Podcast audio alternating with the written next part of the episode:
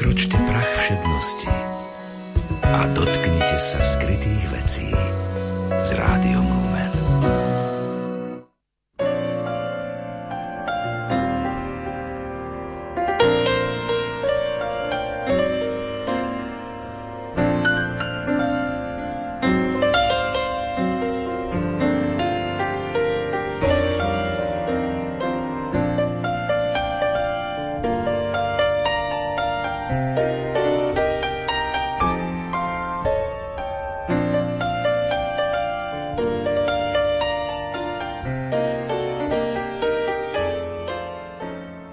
Dobrý deň, vážení poslucháči. Vítam vás pri počúvaní literárnej kaviarne. Dnes budeme hovoriť o kňazovi národovcovi Ondrejovi Cabanovi, ktorého dvojsté výročie narodenia sme si pripomínali 7. decembra 2013.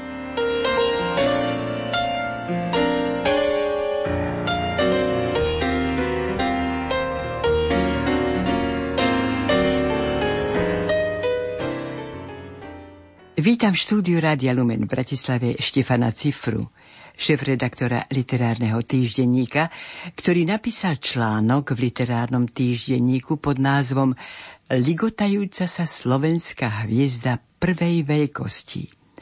Požičali ste si toto pomenovanie od Štefana Závodníka, ktorý uviedol Ondreja Cabana v zozname najvýznamnejších slovenských národných buditeľov na Slovenskom národnom zhromaždení 6. a 7. júna 1861, kde sa prijalo pamätné memorandum slovenského národa. Bolo to rok po úmrtí Ondreja Cabana a bolo to preto, že Ondrej Caban ako národný činiteľ patril medzi vynimočné osobnosti a teda aj toto vyjadrenie Štefana Závodníka nebolo náhodné.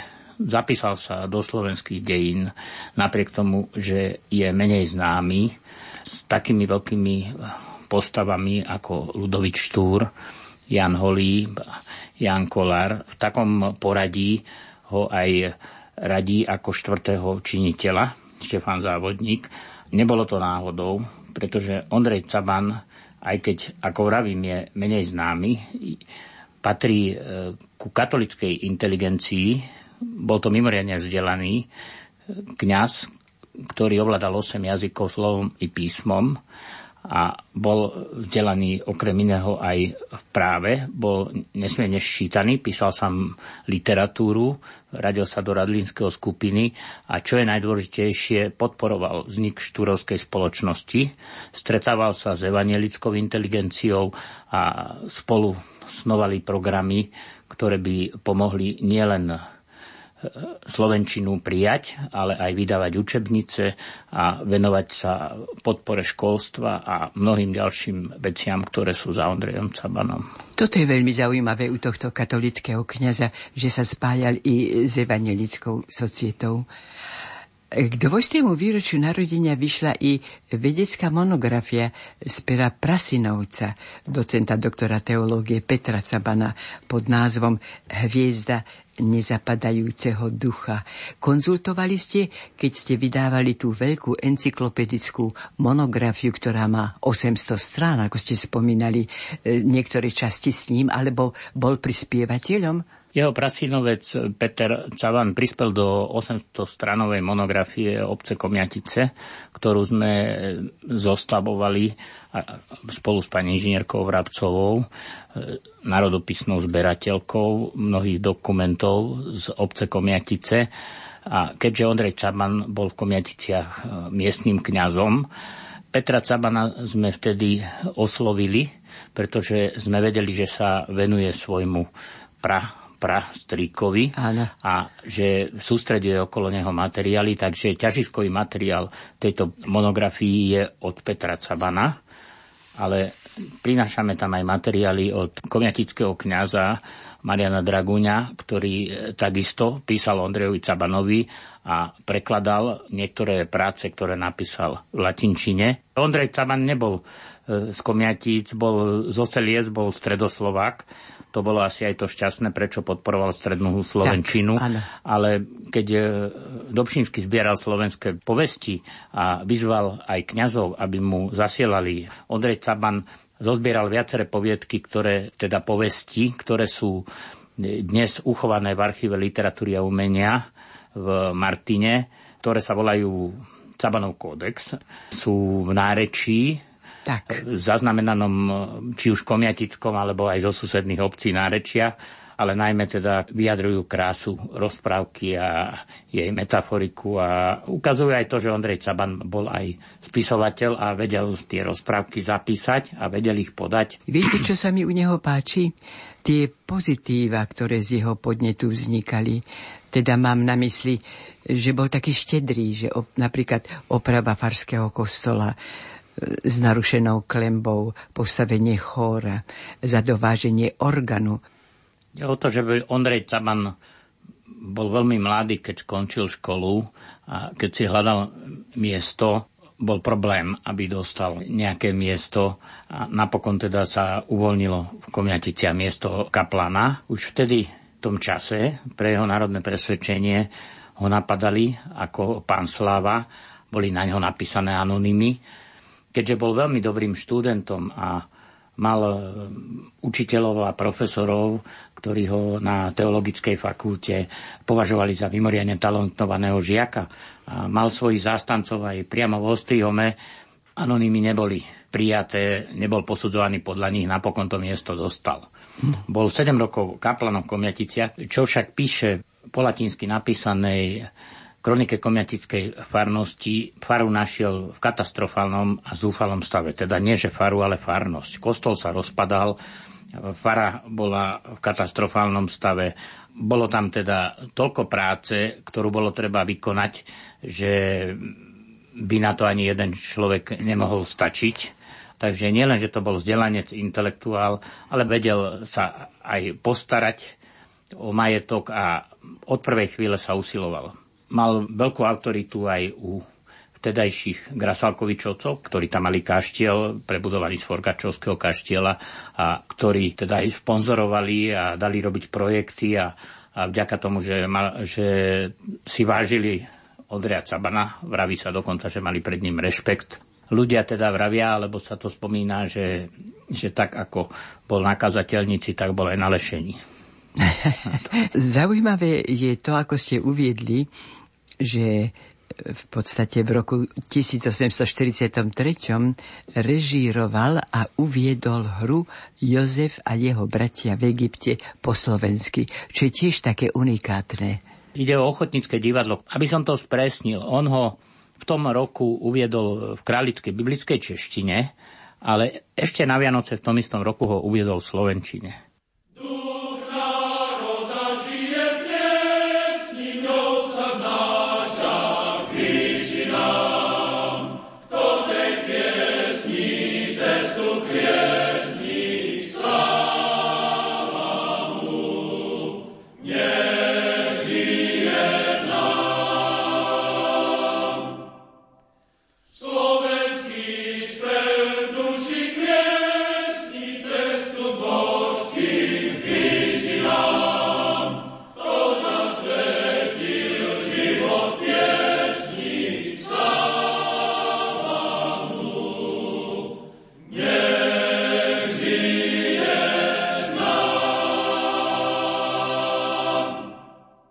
Práci Kronika komiatickej farnosti, v ktorej Ondrej Caman píše okrem iného aj o miestnom ľude, odhaluje aj viaceré nedostatky, chyby a neduhy správania sa ľudí. Okrem iného Ondrej Caman hovorí o tom, že ľudia sú veľmi samolúbi, najmä bohatší sedliaci. Nechodia do kostola, nevedia sa slušne správať, týrajú zvieratá.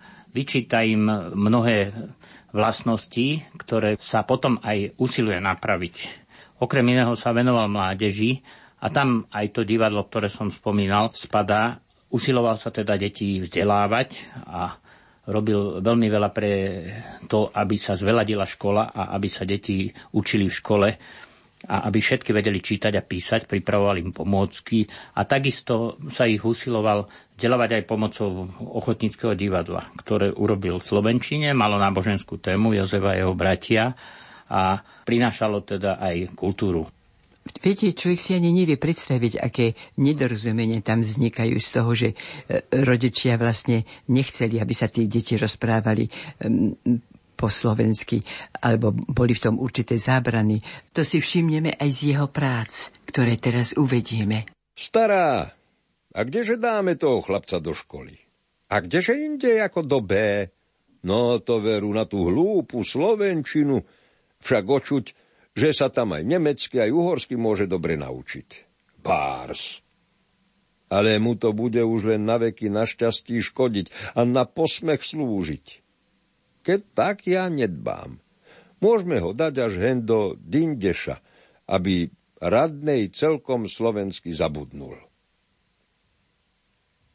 Pán Fiškál, prosíme, keby nám jednu inštanciu napísali. Pre koho? Pred... A jakú? Len Slovenské. Pre koho? Pred... A jakú?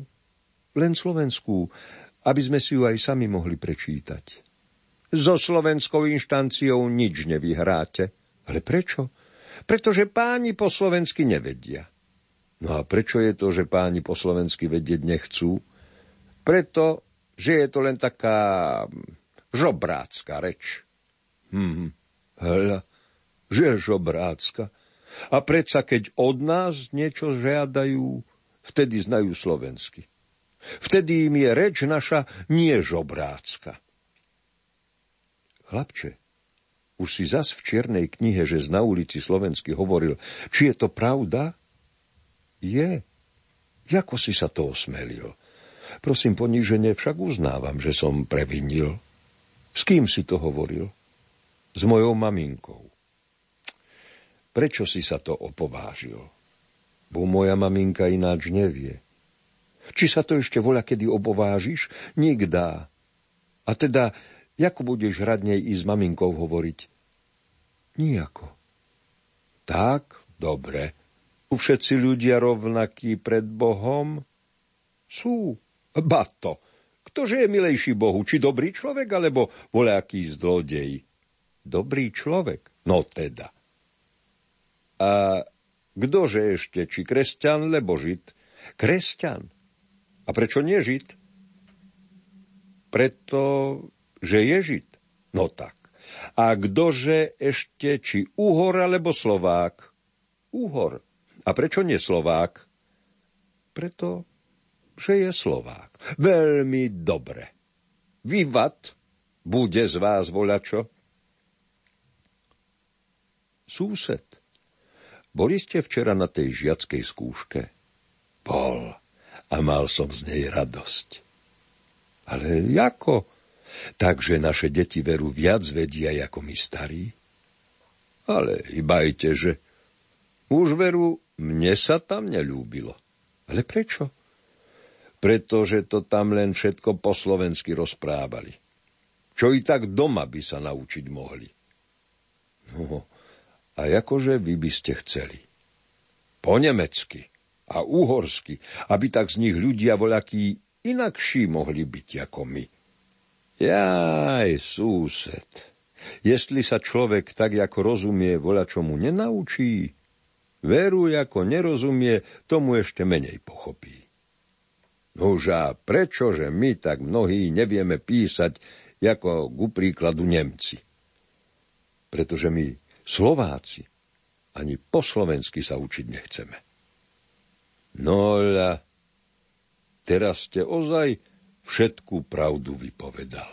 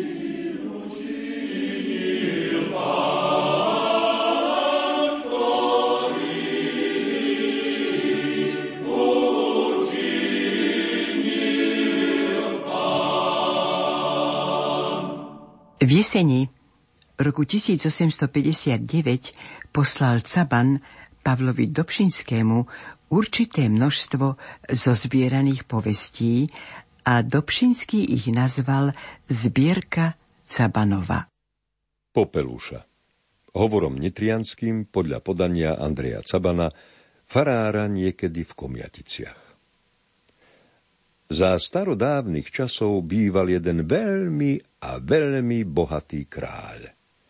Vládol krajinami, oplýval pokladmi, ale nade všetko bohatství miloval svoju krásnu manželku, z ktorú bol splodil tri veľmi utešené dievčence.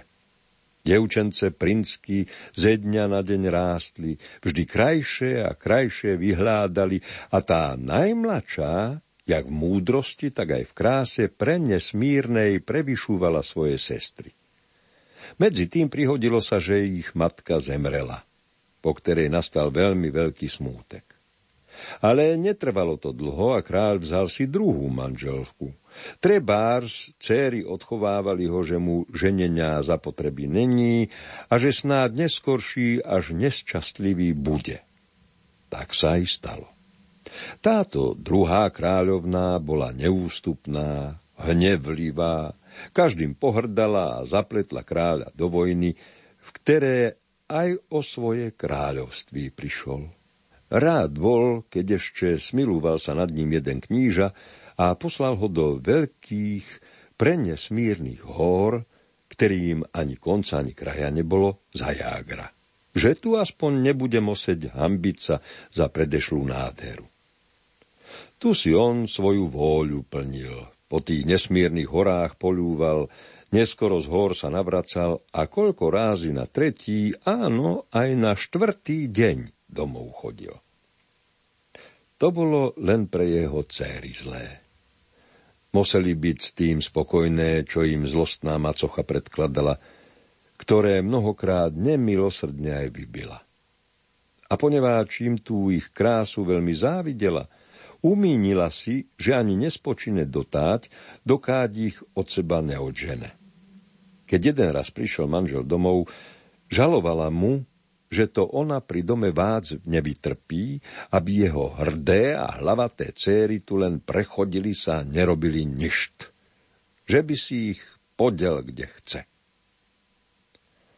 Kdeže sa ich podejem, poví on, keď tu nikde nikoho není. Len prám tí hory bez konca, bez kraja. Však prám, to je dobré, poví macocha. Môžeš ich tak daleko zavésť, odkáď sa vác nevráťa. Otec to urobiť nechcel. Ale keď mu žena porád len o tom húdla, že keď on ne, ona pastorkyne od seba odžene, tedy umínil sa tí céry do hor zaviesť a tam ich opustiť. Naradúvaná macocha chválila jeho predsevzatí a hovorila, že však to jeho céram ešte k šťastiu poslúžiť môže. Ale najmladšia céra Vypočúvala to všetko od slova do slova a bežala to svojim sestrám oznámiť, ktoré radili sa hneď s že ako by mohli potom domov trafiť, keď ich otec volá kde veľmi ďaleko zavede.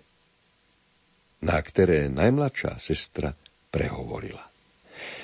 Moje milé sestry, ja myslím, že bude najlepší prostredek tento. Máme mnoho klbek nití, Vezmime si bola, ktoré každá a keď sa jednej mine, nadváže druhá. A budeme to po ceste spúšťať. Otec celú noc premýšľal, ako by to mohlo lepšie byť. Ale neborák nič premysleť nemohol. Preto ráno prehovoril veselú tváru. No, moje milé deti, a vy ste aj vy títo hory videli a doma vždycky svojej materi na pohoršení neboli, Umínil som si dnes vás sebu vzáť. Preto naberte si pokrmu, lebo netrúfam, že by sme dnes na noc doma boli. S tým predsa obrátil a slzel. Céry už vedeli, kde otec cílí, preto nedali na sebe nič znať. Nabrali si pokrmu a odebrali sa s otcem bezmúce též, každá sebu predmenovaných niekoľko klubek cveren. Macocha rada, že už snáď zbaví sa svojich pastorkýň, len tak na oko sa ukázala, aby jedna na druhu merkúvali v tých veľkých horách. Oni ale velice si ju nevšímali ani jej rečí, ale jak odejšli, púšťali za sebou ty cverny. Otec vždycky sám popredku im cestu ukazujíce, vodil ich krížom, krážom, semi tam po tých horách a nezbadal, že čo jeho dcery robia. Ale keď si myslel, že není možná, aby domov trafili, zasadol si s nima, celý unavený od chodenia, pod jeden veľký dub. Keď si tu zajedli, hovorila najstaršá. Môj drahý oče, veľmi sme od chôdze zmorené. My si trošku pospíme a vy na nás pomerkujte. Ale nič vác nedala na seba znať, ani ona, ani tí druhé, len uložili sa. Otec merkoval, dokád nepozaspávali.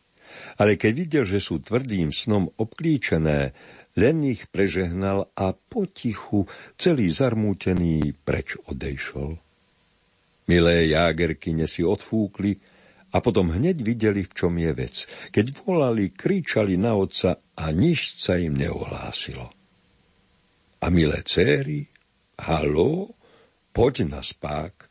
A skrúcali milé cverny za znaklpká, natoľko, že pomaličky až domov sa navrátili.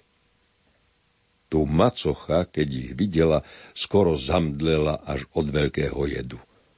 Bolo to srdce, ale nedala na sebe nič znať.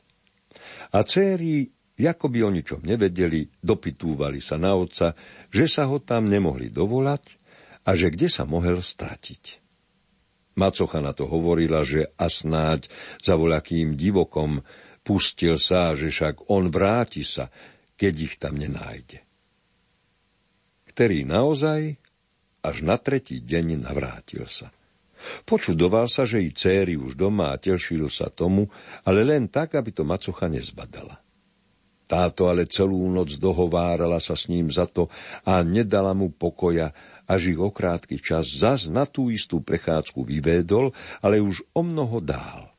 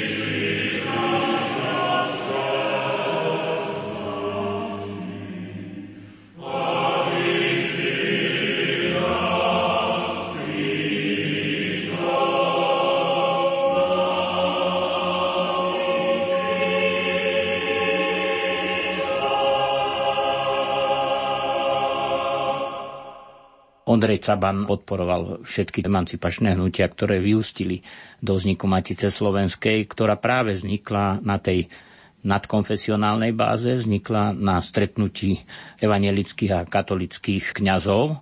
Ondrej Caban patril medzi tých, ktorí stali pri kolíske týchto stretnutí. Stal vlastne pri e, zrode tej konvencionálnej zhody na spoločnej slovenčine, jedinečnej zhody, ktorá e, nasledovala po návšteve Jana Holeho, ktorá je známa, učia sa o nej deti v škole, ale ktorá akýmsi spôsobom zatieňuje význam e, tých iných kňazov, pretože k tejto dohode medzi evanelikmi a katolíkmi neprišlo preto, že sa prišli spýtať Jana Holeho štúrovci, že či súhlasí so strednou Slovenčinou, ale pretože sa stretli národné programy katolických intelektuálov, evangelických intelektuálov, že si mnohé veci vydiskutovali, že už predtým e, spolupracovali a že začali spolupracovať na spoločných projektoch, do ktorých patrila aj spisovná Slovenčina. Yeah!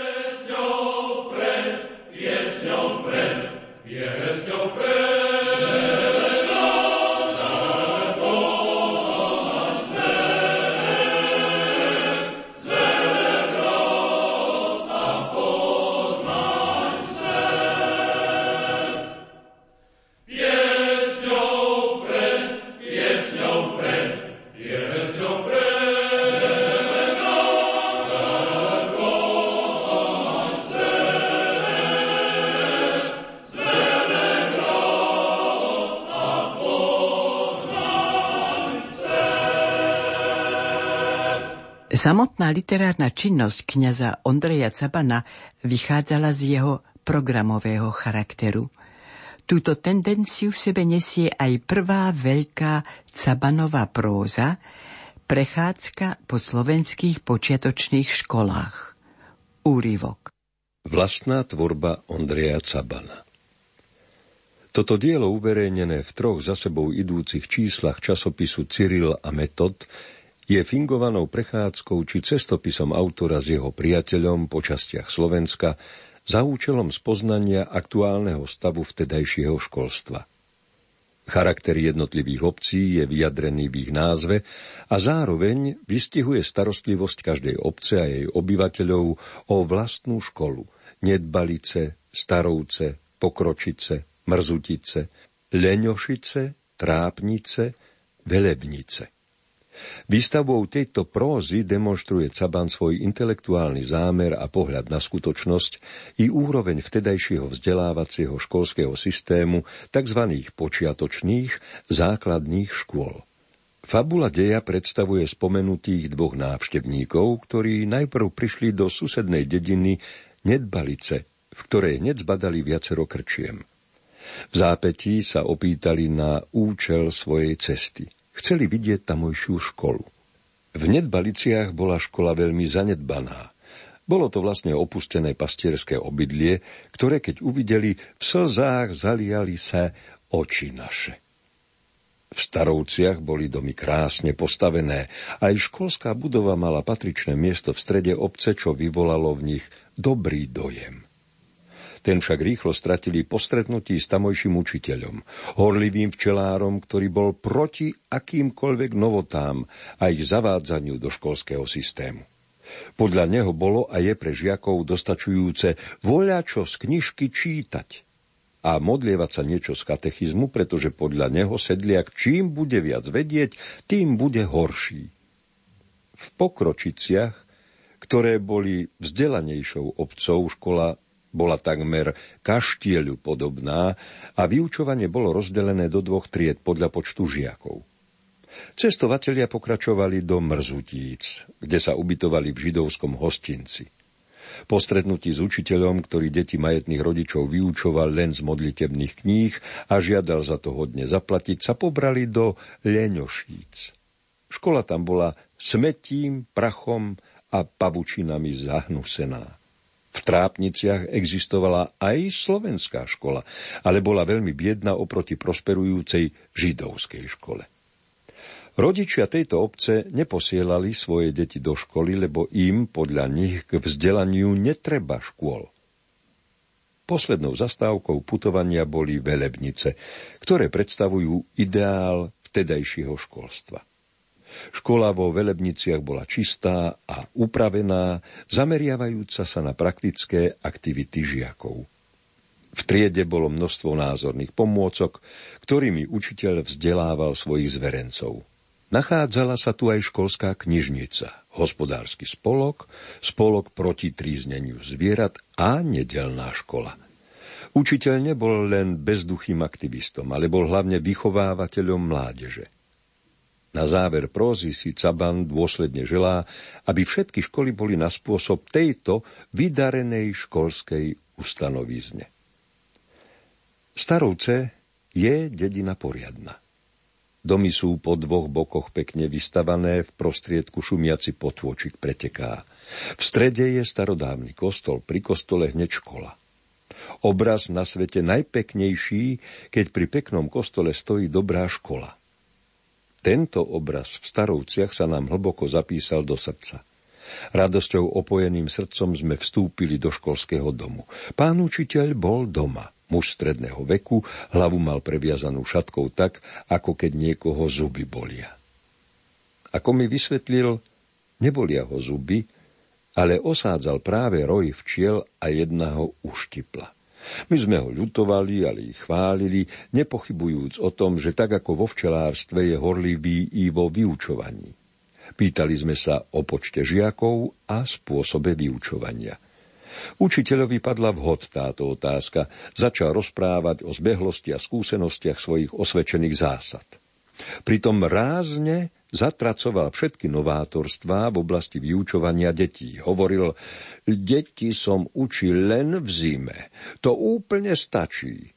Mám už veľa skúseností, že pre náš ľud stačí voľačo z knižky čítať a modlievať sa bo v to verím, náš sedliak čím bude viac vedieť, tým bude horším.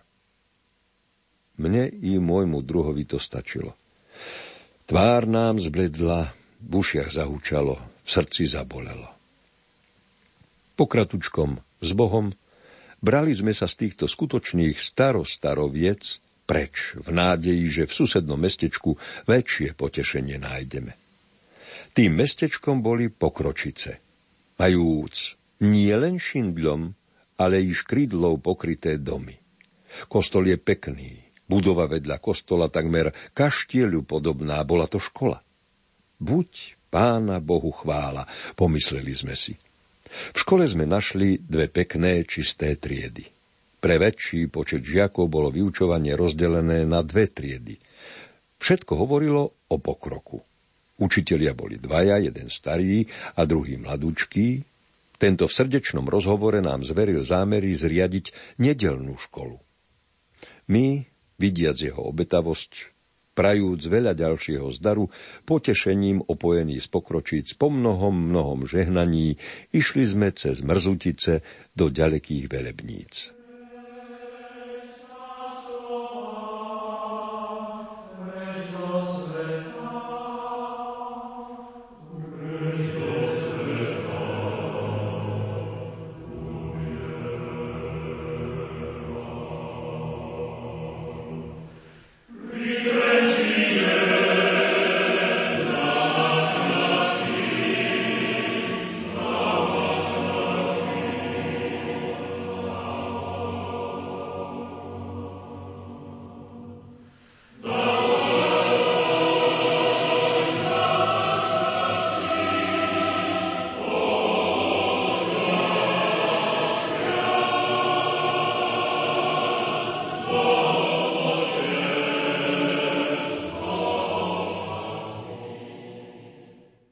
To, čo si e, vlastne najviac vážim na Ondrejovi Cabanovi, okrem jeho svedomitosti, čestnosti, vzdelania, jeho záujmu pomôcť ľuďom v bezprostredných životných situáciách, pretože on tým chudobným ľuďom pomáhal aj tak, že ich zastupoval na súdoch, alebo že im radil, akým spôsobom sa dostať ano. z problémov, že bojoval proti alkoholizmu, zakladal spolky triezlivosti a učil ich hospodáriť v nedelných školách a, a teda bral ten život tak, ako aj s, tým všetkým praktickým, čo k nemu patrí, tak ten jeho odkaz, ktorý podľa mňa dodnes trvá a ktorý som tu spomínal, že bol schopný tej nadkonfesionálnej zhody, je niečo, čo svieti priam do 21.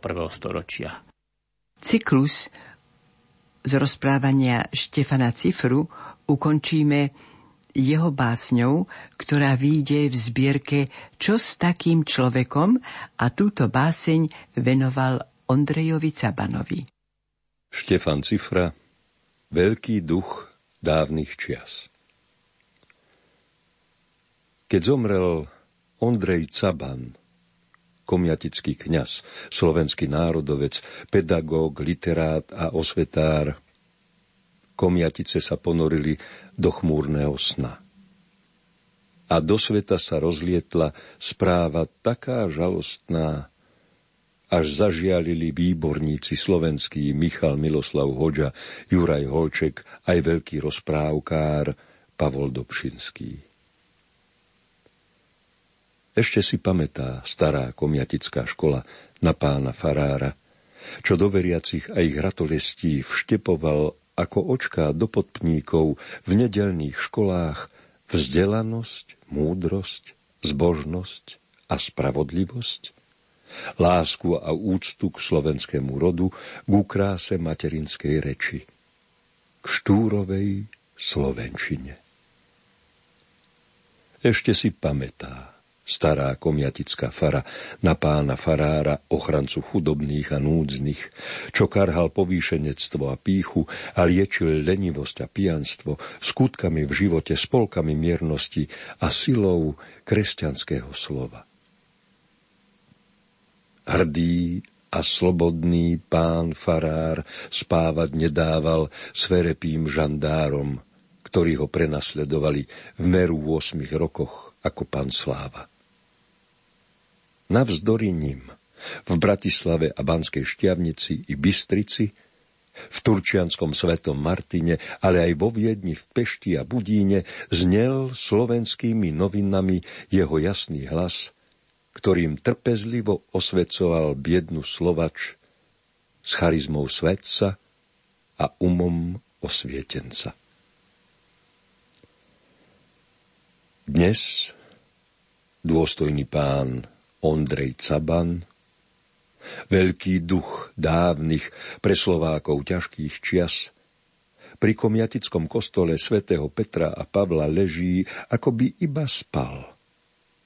A jeho biely hrob nocou i dňom, ako tie cintorínske brezy do komiatíc, do Slovenska a rodných seliec svieti. Žije však v srdciach všetkých detí, do hĺbky ktorých ukryl sa, keď zatajili dých a natrčali uši čarovnej rozprávke o popeluši, ktorú pre ne zapísal.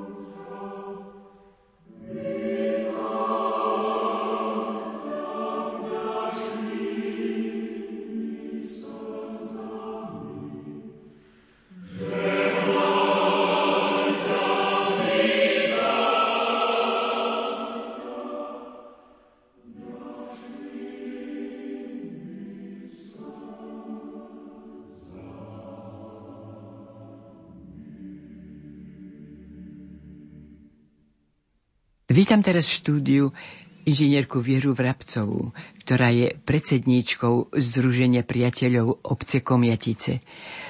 Vysvetlite mi obsah tohto pojmu. Predsednička Združenia priateľov obce Komiatice. Prosím. Združenie priateľov obce Komiatice vzniklo po čase, keď sme sa začali zaoberať s pánom Štefanom Cifrom tým, že urobíme monografiu obce. Keď som mala ísť do nejakého ústavu alebo do nejakej ustanovizne, som pocitovala, že ako súkromná osoba sa mi ťažšie vstupuje, ako keď by som e, mala zastrešovať ja nejakú organizáciu.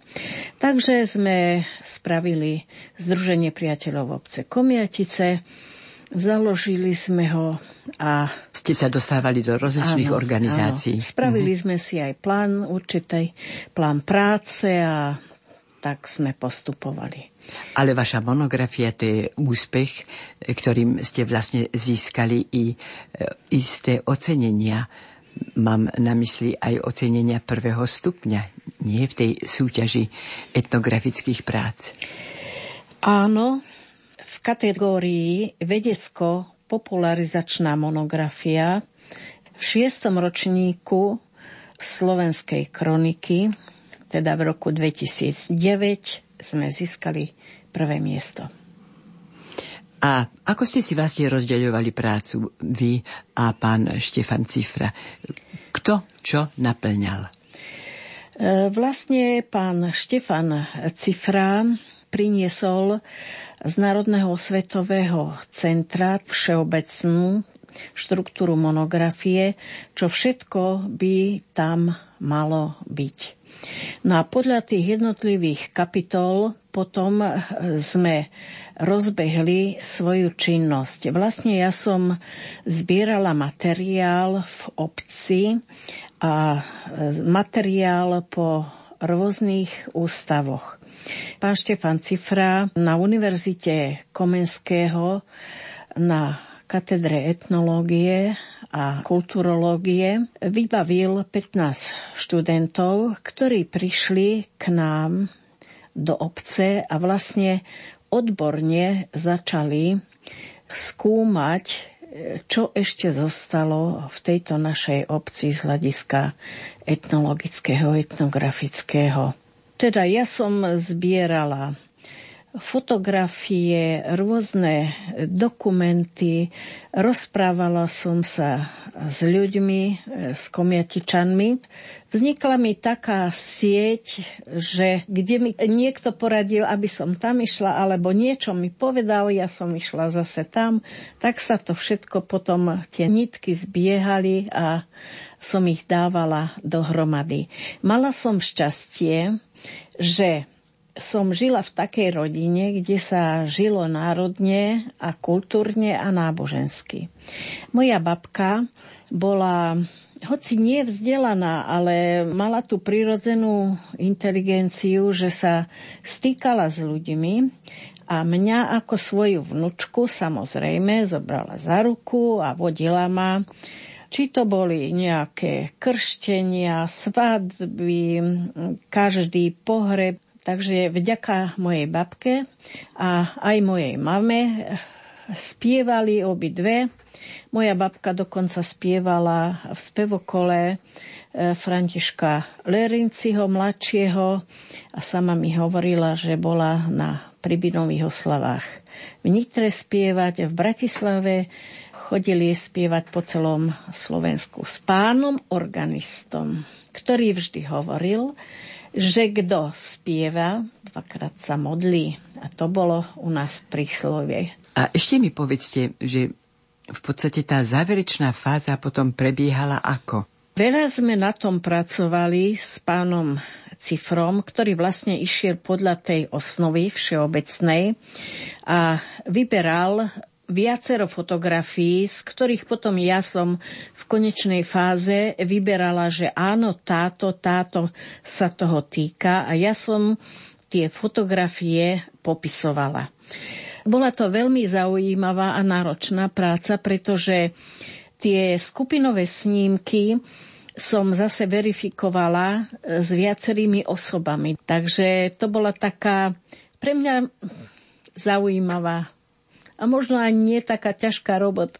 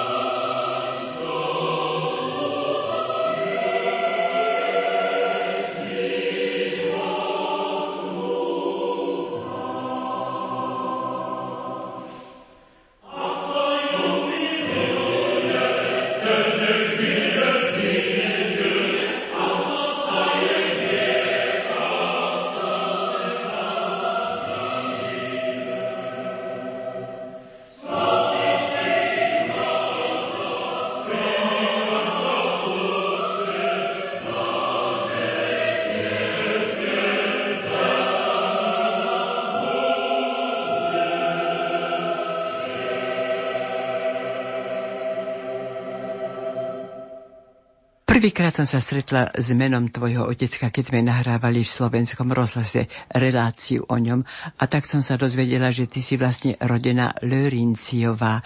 Meno by bolo maďarské, ale neviem presne, akého pôvodu je. E, náš rod nie je maďarský, e, my vlastne sme Moraváci. Môj starý otec, František Lörinci, bol Bavžik, rodové meno Vavžik a pochádza zo Zdounek, to je pri Kromiežiži, malá dedinka. On po skončení učiteľského ústavu dostal možnosť prísť na Slovensko, pretože vtedy tu na nebolo dosť kvalifikovaných pedagógov a dostal sa do veľkého šúru vtedy nastala tu na veľká maďarizácia. Čiže starý otec tu na v tom veľkom šúri pôsobil ako organista, správca školy. Aj sa oženil za starú mamu, ktorá bola odtiaľ vlastne a už mali aj deti. Dostal takú podmienku, že buď premení si meno na maďarské, alebo musí odísť zo školstva. No a keďže mal rodinu a bol jediný zarábajúci, tak e, pristúpil na toto. Takže my nemáme maďarské korene. Áno, vidíš, to meno tak napoveda, že by to mohli byť práve maďarské korene. Ale vtedy som sa to zvedela e, pri tej realizácii, že vlastne tvoj otecko vytvoril jeden mimoriadný zbor, ktorý mal mimoriadne úspechy. Jednak v tej spätosti s viacerými skladateľmi tých čias, či už s Mikulášom Šnajtrom Trnavským a s viacerými, že to, bolo, to bola taká základina, kde sa títo ľudia vzájomne podporovali. A viem, že ten obraz mi ostáva navždy v pamäti, ako, ako si hovorila, že prišli do domu, mladí ľudia oblečení v sedliackých krojoch a že mali taký mimoriadný úspech, že ešte teraz ten obraz mi zvúči pred očami, že ako je to možné, že takýto zbor mohol mať až takýto úspech. Oni boli takí dokonalí. Oni boli skutočne v tom čase už dokonalí, ale musím sa vrátiť trošku späť k Ondrejovi Cabanovi. Ano. Pretože to je vlastne obdobie národno-buditeľského hnutia aj v Komieticiach a on položil základy kontaktu s ľuďmi. Jednak tam to školstvo podporil, jednak dal postaviť orgán do kostola, keď reštaurovali kostol a tým pádom tam začala aj tá hudba trošku prenikať. A môj starý otec, ktorý prišiel, ktorého som spomínala, prišiel do Komiatic, e, on sa vlastne e, začal týmto zaoberať viacej, pretože bol muzikant. On bol jednak rodený úžasný hudobník. On si doniesol z tých zdovnek e, takú tradíciu dýchových hudieb Nemáme to dokumentované písomne, ale podľa fotografií, ktoré práve pani inžinierka Vrabcová našla, to bolo ešte v čase, keď dokumentácia nefungovala, ale bolo to v období pôsobenia môjho starého otca v Komiaticiach. Je tam už dýchová hudba na tej fotke. Čiže on priniesol jednak tú dýchovku a jednak mal tiež úžasnú povahu na kontakt s ľuďmi. Veľmi bol taký otvorený, láskavý, čo potom prezal samozrejme môj otec a rozvinul to. Čiže on založil prvý zbor na Komiatickom chore a viedol ho vlastne do 1919, keď zomrel. A v tom čase môj otecko práve e, 18. skončil školu v Níreďháze, v Ostrihome robil konzervatórium, súkromne aj kompozíciu, aj orgán a prišiel do Komiatic po vojne a musel preziať to, čo vlastne tam starý otec zanechal. A otec to úplne tak mal na to dar, také sociálne cítenie, muzikantský dar, láskavý prístup k ľuďom, oduševňovanie tej hudby a tak ten zbor tam začal prekvitať neuveriteľne. On už v roku 1920 za výnimočný slovenský reprezentatívny zbor a 25. ho nazývali najlepším slovenským ľudovým spevokolom. Lenže on nebol len ľudovým, ale tam on pôsobil aj v chráme, čiže tam boli aj liturgické zbory a boli tam aj komponované zbory. Pretože on potom chodil s týmto zborom do všetkých miest, kde sa nejaké cirkevné veľké udalosti tvorili a jeho tam pozývali vlastne od Nových zámkov až po Trenčín, kde sa čo objavilo, tak tento zbor tam vystupoval napríklad v 27. v Piešťanoch pri propagovaní akcie katoliky e, za účasti pápežského vyslanca v Pribinových oslavách v Nitre v 1933 ten zbor už bol stočlenný. Potom, tak ako si spomínala, v roku 1925 bol už 80 členný tento spevokol a to bolo vlastne pôsobenie jednak v Bratislave na koncertnom vystúpení, ale potom aj v tom dome svätého Martina. Martina A keďže sa zachoval ten rozhovor, tak by som bola rada, keby pán Šimonovič jeho slovami nám popísal túto udalosť. Samochvála nie je mojím zvykom. Že sa písalo o nás, to svedčia tie mnohé výstrižky z novín, ktoré uchovávam ako cennú pamiatku. S hudobnými odborníkmi som mal stále styky. Mám od mnohých skladby, ktoré mi venovali, ale len môjmu spevokolu zložili. Spev má svoj základ v prirodzenosti a mravnej povahe ľudu. Spevom sme v stave čím najjemnejšie vyjadriť i tie najvnútornejšie a nevysloviteľné city a myšlienky. U našich predkov prevládala šľachetná obyčaj, že pri každej príležitosti i pri dennej práci sa spievalo.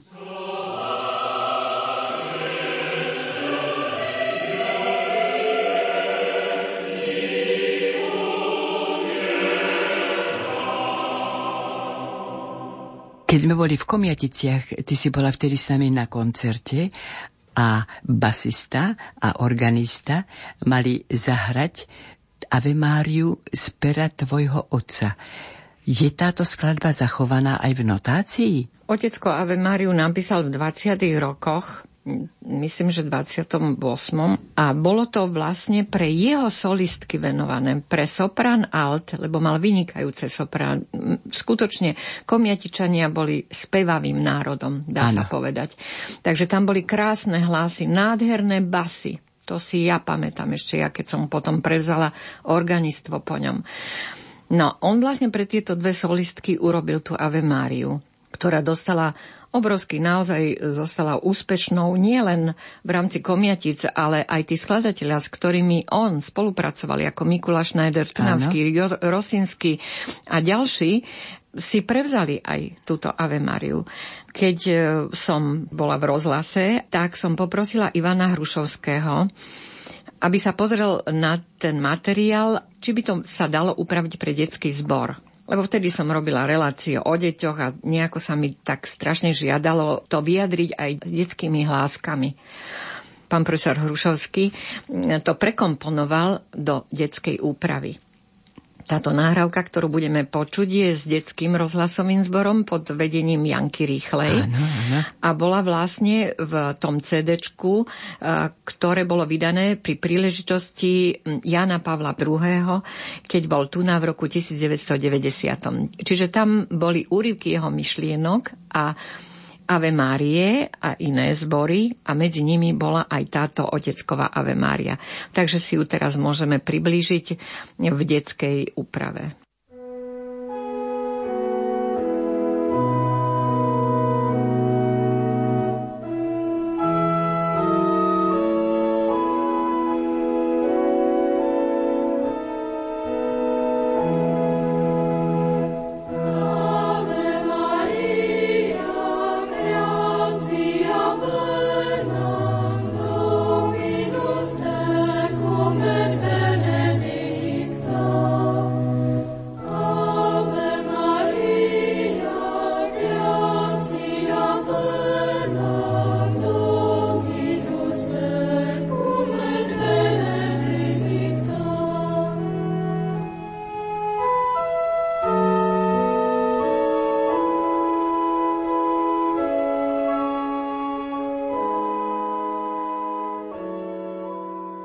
Vážení poslucháči, naša relácia sa chýli ku koncu.